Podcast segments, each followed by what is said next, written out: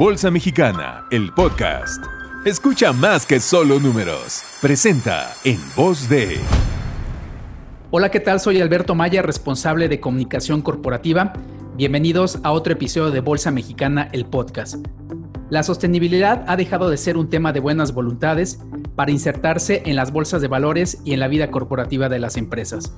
Y para hablar de estos temas, en esta ocasión nos acompañan dos expertos en materia de sostenibilidad. Me refiero a Ana Karen Mora, quien es responsable de sostenibilidad en Fibra 1 y directora de Fundación Funo, y Vicente Saizo, director de sostenibilidad en Cemex, quien conversarán con Juan Manuel Olivo, director de promoción emisoras. Adelante Juan con nuestros invitados. Muchas gracias, Alberto Maya. Hoy vamos a platicar con dos empresas que han dedicado mucho tiempo y esfuerzo a los temas medioambientales, sociales y de gobierno corporativo, y que hoy en día son referentes en estos temas, logrando así formar parte del nuevo índice S&P BMB Total México ESG, mismo que lanzamos en junio de este año. Karen, Vicente, ¿cómo han estado? Bienvenidos a Bolsa Mexicana, el podcast. Hola Juan Manuel, hola Vicente, muy bien, muchísimas gracias. Este, hola Juan Manuel, eh, pues con mucho gusto estar aquí y hablar de estos temas tan, tan en boga y, tan relevantes para las empresas en México. Así es, así es. Muchas gracias a ustedes por acompañarnos en este, en este capítulo y si les parece bien, me gustaría preguntarte, Karen, en Fibra 1, al tener más de 600 bienes inmuebles, me imagino que es un reto relevante el implementar mejoras en ESG en tantos cientos de inmuebles. ¿Qué ha hecho Fibra 1 para ser considerada parte de este grupo selecto de 29 emisoras? Pues muchas cosas. no se llega a un índice como este eh, con dos o tres iniciativas. La verdad es que hemos trabajado mucho en los temas sociales, ambientales y gobierno corporativo, pero si quieres te platico como dos cosas muy eh, importantes que, traemos ahorita. Uno ha sido impulsar los temas ESG o, o ASG en todo el sector inmobiliario en México. Estamos liderando este tema en la Asociación Mexicana de Fibras para que no solo sea Fibra 1 la que, la que tenga estas prácticas, ¿no? Sino también hacer que el resto del sector que se dedica a la renta de inmuebles y a la operación de propiedades de gran tamaño tengan también, eleven los estándares sociales y ambientales sobre los que trabajan. El segundo, la segunda cosa que te quiero platicar es sobre el portafolio LEED, ¿no? Nosotros tenemos el certificado LEED más grande de México y además tenemos un compromiso por certificar nuevas propiedades, todo nuestro portafolio de oficinas. Y aquí lo importante no es la certificación, sino es mucho más fácil desarrollar y diseñar nuevas propiedades con eficiencias em, para temas de energía o de agua o en temas de accesibilidad. Pero lo que es difícil, el verdadero reto, es transformar lo que ya se construyó. Eso requiere muchísimo más esfuerzo, muchísimo más recursos en temas de personas, de dinero, em, de inversión. Entonces creo que ahí es donde se diferencia Funo versus los demás. Y algo que te quería platicar también es que este año certificamos la isla como el primer centro comercial todo accesible en México. El reto, como te decía, es cambiar lo que ya está construido y buscamos que este centro comercial fuera no solo accesible para personas con ciertas discapacidades, ya sea visuales o motrices, sino para realmente cualquier persona. Entonces hicimos adecuaciones para personas de talla grande, de talla pequeña, incluso familias que van con carreolas, personas adultas mayores. Entonces, todo esto representa un gran reto y creo que con pequeñas cosas como esto vamos transformando cómo se percibe también al sector inmobiliario que durante muchos años ha sido muy atacado y señalado. Ahora, me, consta, Karen, que han hecho o has hecho un esfuerzo bien relevante en la MEFIBRA, lo cual yo creo que también es digno de aplaudir, un tema gremial, ¿no? Supongo que el reto de implementar y mejorar los bienes inmuebles, como decías, en ocasiones es más complicado la remodelación que crear uno de ceros, pero esto llevarlo a un tema gremial, donde si sumamos todos los inmuebles que están dentro de las fibras en la bolsa, pues el número anda a 1.800, 1.700 bienes inmuebles, entonces el esfuerzo gremial también hay que ser muy, muy, eh, reconocer este esfuerzo. Ahora, Vicente, eh, desde Cemex, has llevado el liderazgo en actividades ESG no solo en México, sino en el mundo. Cemex es una empresa con, presencia en más de 50 países, y, nos llamó la atención que en su página lo primero que se muestra es su estrategia de sostenibilidad. ¿Qué nos puedes platicar, Vicente, sobre este esfuerzo de CEMEX en temas ESG? Eh, encantado de platicarles. Este, para CEMEX la sostenibilidad es un tema en el que llevamos trabajando yo creo que más de 20 años. Somos una empresa global también desde hace bastante tiempo. El ser una empresa global te expone a muchos mercados. Yo creo que algo que ha ayudado a, crear conciencia en CEMEX es nuestra presencia en Europa. Eh, Europa es un mercado que va muy avanzado y que ha evolucionado y ha sido más consciente de temas ambientales y de cambio climático eh, primero que nadie. Creo que esa experiencia nos sirvió para extrapolarlo al resto de nuestras operaciones. Una filosofía que ha implementado CEMEX desde siempre es que nosotros no vamos a esperar a que las regulaciones y las normas cambien para nosotros actuar de forma diferente. Entonces, lo que hacíamos en Europa lo, lo convertimos en iniciativas globales y lo hemos hecho eh, a lo largo del mundo, independientemente de si una regulación nos obliga o no. Creo que ese es un gran factor diferenciador. Ese es algo que además nos ha ayudado a anticiparnos a regulaciones más estrictas. Cuando viene una regulación más estricta, nosotros ya estábamos listos desde antes. No nos agarra por sorpresa y estamos en realidad muy bien preparados, ¿no? algunos ejemplos de cosas que hemos logrado como CEMEX gracias al ejemplo de de extender buenas prácticas de los lugares donde mayor exigencia tenemos, es que eh, más o menos un tercio de nuestros eh, combustibles este, que utilizamos, que tradicionalmente eran fósiles, carbón o coque de petróleo para nuestros hornos que tienen que quemar a muy alta temperatura, eh, casi un tercio de nuestros combustibles ahora son eh, residuos de otras industrias, lo cual también abona la economía circular. Nosotros utilizamos eh, basura municipal, residuos industriales, cosas que no son útiles a otros que hubieran terminado en un relleno sanitario y que nosotros los convertimos a combustibles. ¿no? Estamos muy orgullosos de ser en nuestro sector un líder en el uso de residuos para convertirlos a, combustibles. Eso baja nuestra huella de forma notable y además contribuye a una economía circular porque los rellenos sanitarios, digamos, se utilizan para lo que realmente no tiene ninguna solución o no es reciclable. Otro logro importante es en nuestra industria como sector es responsable de entre el 5 y el 8% de las emisiones de CO2 a nivel mundial y eso nos ha hecho hacernos responsables de esa emisión. Cemex lleva hasta el momento, comparando contra nuestra línea base en el 1990, eh, casi 23% de reducción de emisiones de CO2 por tonelada de cemento, es decir, cada tonelada de, de producto que nosotros entregamos al mercado trae ya un 23% menor de huella. Eso nos ha permitido que a cierre de 2019 nuestras emisiones absolutas de CO2 hayan caído en casi 15% comparado con lo que emitíamos en 1990 y eso es una contribución directa a reducir el problema de cambio climático. No solo es importante eh, los logros y las reducciones, sino también siempre tener metas que encaminen a toda la organización y a todos nuestros colaboradores a empujar por un desempeño todavía más notable, ¿no? Entonces, este, recientemente actualizamos nuestra meta de reducción de emisiones de CO2 a menos 35% para el 2030. Esa es una meta que empuja a toda la organización a trabajar en un solo fin. Y además nos hemos puesto la ambición de que nuestro producto terminado, que es el concreto y que es el que finalmente termina en una obra, para el 2050 sea neutral en CO2. Es decir, que todas las acciones que hagamos de ahora en adelante y toda la inversión en nuevas tecnologías y nuevas soluciones eh, vayan encaminadas a que un día entreguemos en una obra un concreto que sea neutral en CO2 y que además adelantemos todas las acciones que nos permitan llevar a cabo este, esas metas. Pues gran esfuerzo, Vicente, hace más de 30 años, ¿no? Que están prácticamente midiendo y lo cual creo que hace que podamos tener un punto de referencia para, avanzar. Y, en tema de bolsa, pues, como ustedes saben, ese, esa medición se hace a través de los índices y nosotros desde el 2011 creamos el IPC sustentable, donde fue el primer referente en temas ESG en, en nuestro país, en México.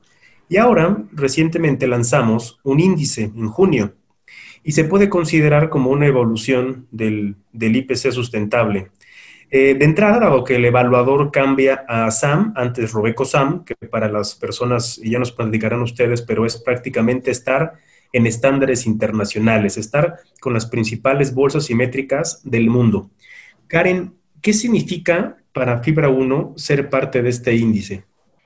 Mira, la verdad es que es un gran orgullo porque mm, definitivamente, bueno, estamos con empresas, como bien decía Vicente, como Cemex, que llevan años trabajando su estrategia de sostenibilidad y Funo en el mercado, en realidad solo llevamos nueve años, ¿no? Entonces, ha sido como un correr y alcanzar a los que ya llevaban muchísimos años trabajando esto. Em, por supuesto, nos ha ayudado a ampliar nuestra base de inversionistas. Cada vez lo vemos muchísimo más claro. Em, no solo que es un tema que llegó para quedarse, sino que si, si ya no tienes esto, no estás en el juego, ¿no? Si no tienes los temas de sostenibilidad y ESG, si no estás trabajando para ir más allá del cumplimiento legal e incluso más allá de gestionar tus riesgos sociales, ambientales y de gobernanza, entonces estás jugando otra cosa que hoy ya ya no, no se debe de permitir. Em, y como te decía también, eh, estos inversionistas, que nos queda muy claro, cada vez están muchísimo más especializados. Nosotros tenemos eh, ya muchos fondos que están con nosotros porque tenemos estos estándares. Entonces, se vuelve un compromiso al interior y hacia afuera también, eh, en el sentido de que está padre estar, pero lo difícil y el reto real es mantenerse en el índice, ¿no? Es eh, que no te deslisten porque eso no se vería nada bien. Y, por supuesto al interior de la empresa ha generado pues muchísima transformación en el modelo de negocio, en, cómo los financieros ven, eh, pero bueno, ahorita platicamos del tema de cómo, cómo hablamos los de sustentabilidad con, con los de finanzas, pero bueno, es eso, ¿no? un gran orgullo y un gran compromiso estar en este índice. Gracias, Karen. Y para ustedes, Vicente, ¿qué, significa y cómo contribuye para CEMEX ser parte del índice? Pues para nosotros es algo muy importante, es un complemento a nuestra estrategia normal de negocio, es información adicional que recibe un inversionista o un analista a la hora de analizar el desempeño de nuestra empresa. Como bien mencionaba Karen, eh, ya es un requisito para cualquier inversionista y un analista el analizar eh, cómo estamos en el desempeño no financiero, complementario al financiero. Ya no es opcional ni, ni es algo bueno a tener, sino es un, requisito indispensable. ¿no? Entonces, el estar en un índice manda un mensaje muy claro a, a inversionistas y analistas de que nuestro desempeño es por encima de la media, que estamos en un grupo reducido de empresas que tienen un especial énfasis en hacer bien las cosas. Nosotros hemos tenido el honor de haber sido escogidos eh, para el IPC sustentable desde su primer año de creación y hasta la fecha. Adicionalmente, la Bolsa Mexicana de Valores nos ha distinguido en su foro anual de emisiones ya en tres o cuatro ocasiones por ser la, empresa con el mayor score dentro de este índice, lo cual también agradecemos mucho. Eso definitivamente manda un mensaje muy sencillo y muy claro a nuestros analistas y los que siguen a Cemex y a los inversionistas que están interesados en invertir o en mantener su inversión en nuestra empresa de que hacemos las cosas bien, ¿no? Y ahora la nueva iniciativa de la bolsa de, llevar a un estándar aún más riguroso e internacional ese índice, pues refuerza todavía más este esfuerzo, refuerza el mensaje de que las empresas en México estamos a nivel de estándares internacionales y eso obviamente nos da acceso a mayor cantidad de inversionistas de lugares donde los requisitos son, son muy rigurosos, el norte de Europa, el resto de Europa, ahora Estados Unidos, eh, etcétera, ¿no? Cada vez se amplía la base de inversionistas que toman en cuenta ESG como un factor fundamental a la hora de tomar decisiones y pues obviamente nosotros estar posicionados en un índice nos distingue y nos diferencia de otros y manda un mensaje muy claro y muy transparente de, que hacemos bien las cosas. Y en esa misma línea, Vicente, pues entonces va muy engrapado el tema ESG con el tema financiero. Y por ahí me quiero ir en la siguiente pregunta para, para ambos. Eh, han surgido nuevos instrumentos enfocados al financiamiento verde. Hace aproximadamente cinco años lanzamos los bonos verdes, después los bonos sociales, y después los bonos sustentables como una mezcla de verdes más sociales. Y afortunadamente hemos tenido éxito en estos bonos y ya existen historias tanto de emisoras como de inversionistas. Pero, eh, Vicente, regreso contigo. Sabemos que recientemente entraron al Sustainability Linked Loan. ¿Nos podrías platicar sobre este tema? Sí, claro, con mucho gusto. Creo que hay muchísimas oportunidades interesantes que se están abriendo en el tema de financiamiento verde. Financiamiento, como bien dices, ya no solo es verde, sino que es más de carácter sostenible porque abarca temas de ambientales, sociales, de gobierno corporativo. Es una gran oportunidad porque hay mucho dinero de inversionistas y de instituciones financieras que está buscando otorgar financiamientos en condiciones favorables a empresas que se distingan por su desempeño. Entonces, eso, ese financiamiento este, sostenible está ligado a tu desempeño, ¿no? Nosotros en nuestra más reciente renegociación de deuda bancaria hemos eh, incorporado los criterios de sostenibilidad. En, términos este, anglosajones, el término que se utiliza es un Sustainability Linked Loan. Lo que quiere decir es que eh, el financiamiento es otorgado y hay una recompensa en una mejor tasa de interés si nosotros cumplimos ciertas metas anuales. En nuestro caso se escogieron cinco indicadores de desempeño de ESG que van a determinar si conseguimos ese premio anual reflejado en nuestra tasa con algunos este, puntos base que obtenemos adicionales si lo logramos. Son tres indicadores de desempeño de cambio climático, uno de optimización de agua y uno de gestión de la biodiversidad. Esos indicadores son parte de nuestro reporte integrado, este, parte de lo que verificamos con un tercero todos los años. Y entonces la información que recibe la institución financiera, pues este, tiene todos los filtros, tiene el, visto bueno y la aprobación de un tercero que verifica que lo estamos midiendo de forma correcta. Y esto nos empuja, digamos, y pone más presión interna en la empresa para que logramos eh, conseguir nuestras, nuestras metas, ¿no? Y entonces todos los años va a ser una presión adicional porque nuestro desempeño de ESG vaya a la par del, del desempeño financiero y lo refuerce, ¿no? digamos, es todo un área de oportunidad en el que apenas estamos este, arañando la superficie y creo que por ahí van a haber muy buenas oportunidades. En nuestro, nuestro préstamo este, sostenible es el mayor eh, dado hasta el momento para mercados emergentes, el mayor dado en Latinoamérica y uno de los más grandes del mundo, 3.2 billones de dólares y pues estamos muy orgullosos, ¿no? Es una, es una cantidad muy relevante eh, y una porción muy importante de nuestra deuda bancaria y lo consideramos como un ejemplo a seguir por otras empresas y también nos pone el reto de seguir eh, explorando oportunidades adicionales en el futuro que nos permitan acceder a, financiamiento eh, más barato y además más eficiente y que además nos empuje, digamos, este, nos dé ese factor adicional de empujar a toda nuestra organización a conseguir metas que nos hemos establecido y que además son públicas, ¿no?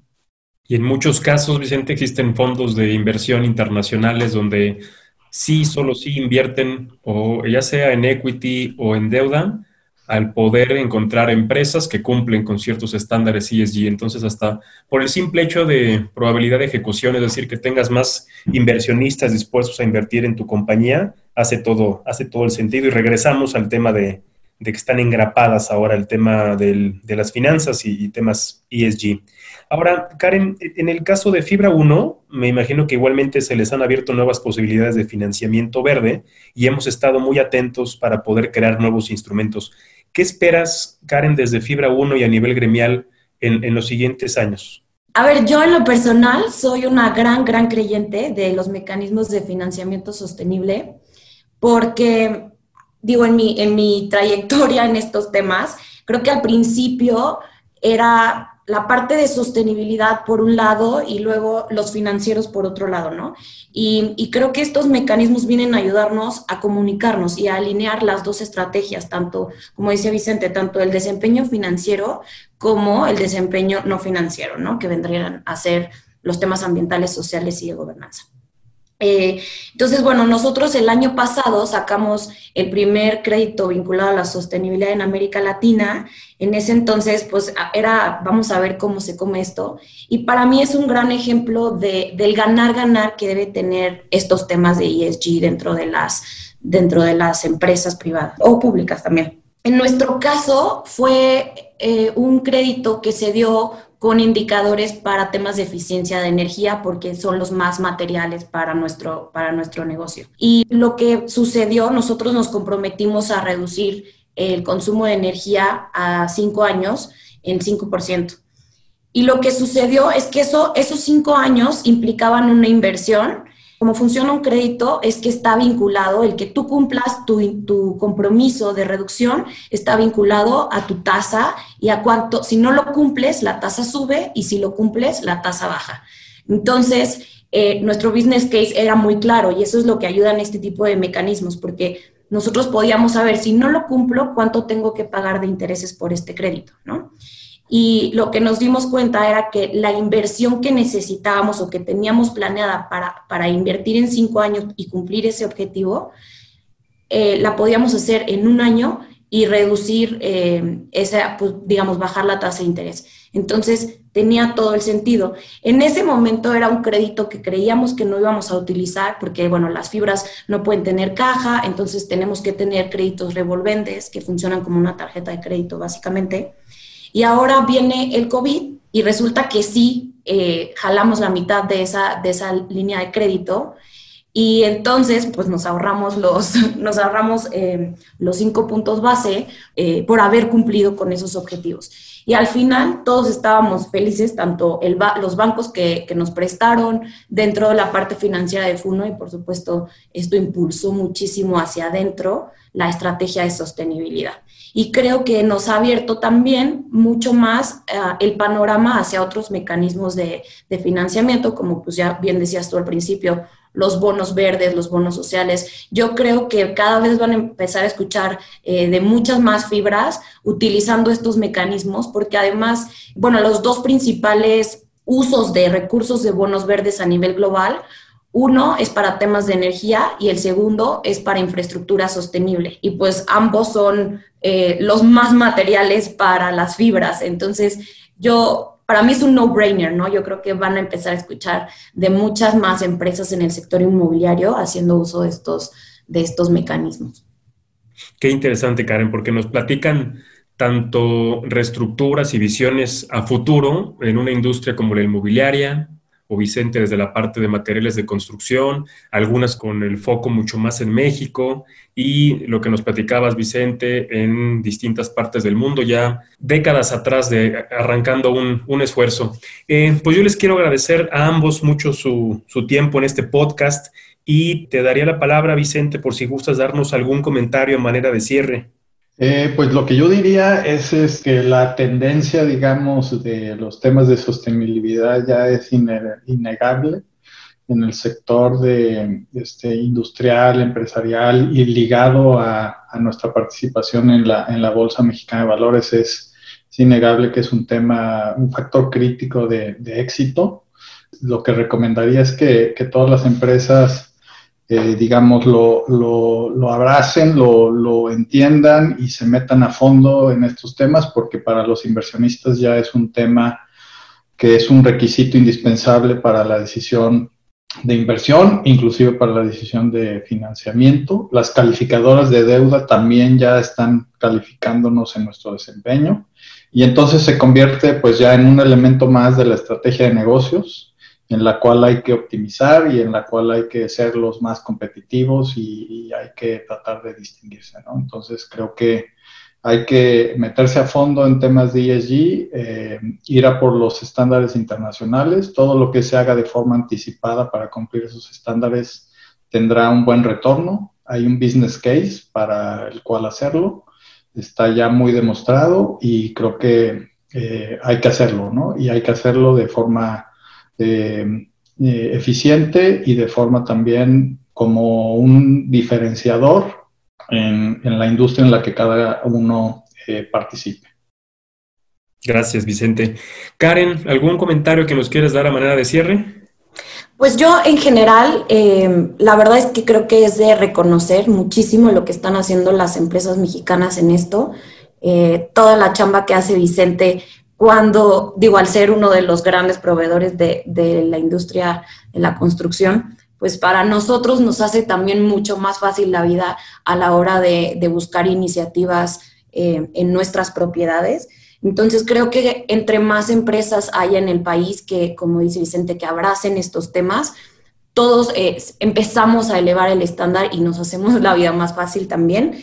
Em, y sin duda, pues que, es algo que, ya no se va a ir, que, que está aquí para, para siempre y que todos debemos de seguir trabajando. Es un camino largo, no es Em, de pronto pensamos como, ah, esta empresa sí es sustentable o esta no, y es más bien es un camino de, muchos años, ¿no? ¿no? No llegaste y ya te quedaste, sino que todo el tiempo tienes que estar trabajando para mejorar y creo que es el, juego de nunca acabar, pero que aquí estamos y, hay que reconocer que en México se hacen bastantes cosas muy buenas. En muchas ocasiones nos han invitado con distintas bolsas, muchas de ellas latinoamericanas, justo para platicarles lo que hemos hecho en temas ESG. Entonces creemos que a nivel mercado, también desde la bolsa, eh, lo decían muy bien, no es un tema que llegó y que terminará, no, al contrario, es un tema de mejora continua y es un tema como el gobierno corporativo, quizás en los noventas, ¿no? Donde muchas veces las empresas pensaban que el gobierno corporativo era una moda. Bueno, pues la, la historia comprueba que no ha sido el caso y que es una consideración adicional que todas las empresas deben revisar. Y esto seguramente desde la bolsa provocaremos que el gremio, el sector y la información fluya de mejor manera. Vicente, Karen, de nuevo agradecerles mucho su participación en el podcast y saben que cuentan con nosotros para cualquier tema, tanto en términos de comunicación o estrategia. Muchas gracias. Muchas gracias Ana Karen y Vicente por habernos acompañado en este episodio de Bolsa Mexicana, el podcast. Estamos seguros que nuestros escuchas han ampliado sus conocimientos acerca de la sostenibilidad, la creación de nuevos índices con enfoque socioambiental y de gobierno corporativo y el compromiso que tienen las empresas en seguir impulsando estos temas tan importantes para todos. Los invito a que se suscriban en las diferentes plataformas de podcast, que nos lean en nuestro blog Hablemos de Bolsa y que nos sigan en nuestras redes sociales. Nos escuchamos en un siguiente episodio y que pasen un muy buen día. Suscríbete a nuestro canal y síguenos a través de nuestras redes sociales. Esto fue Bolsa Mexicana, el podcast.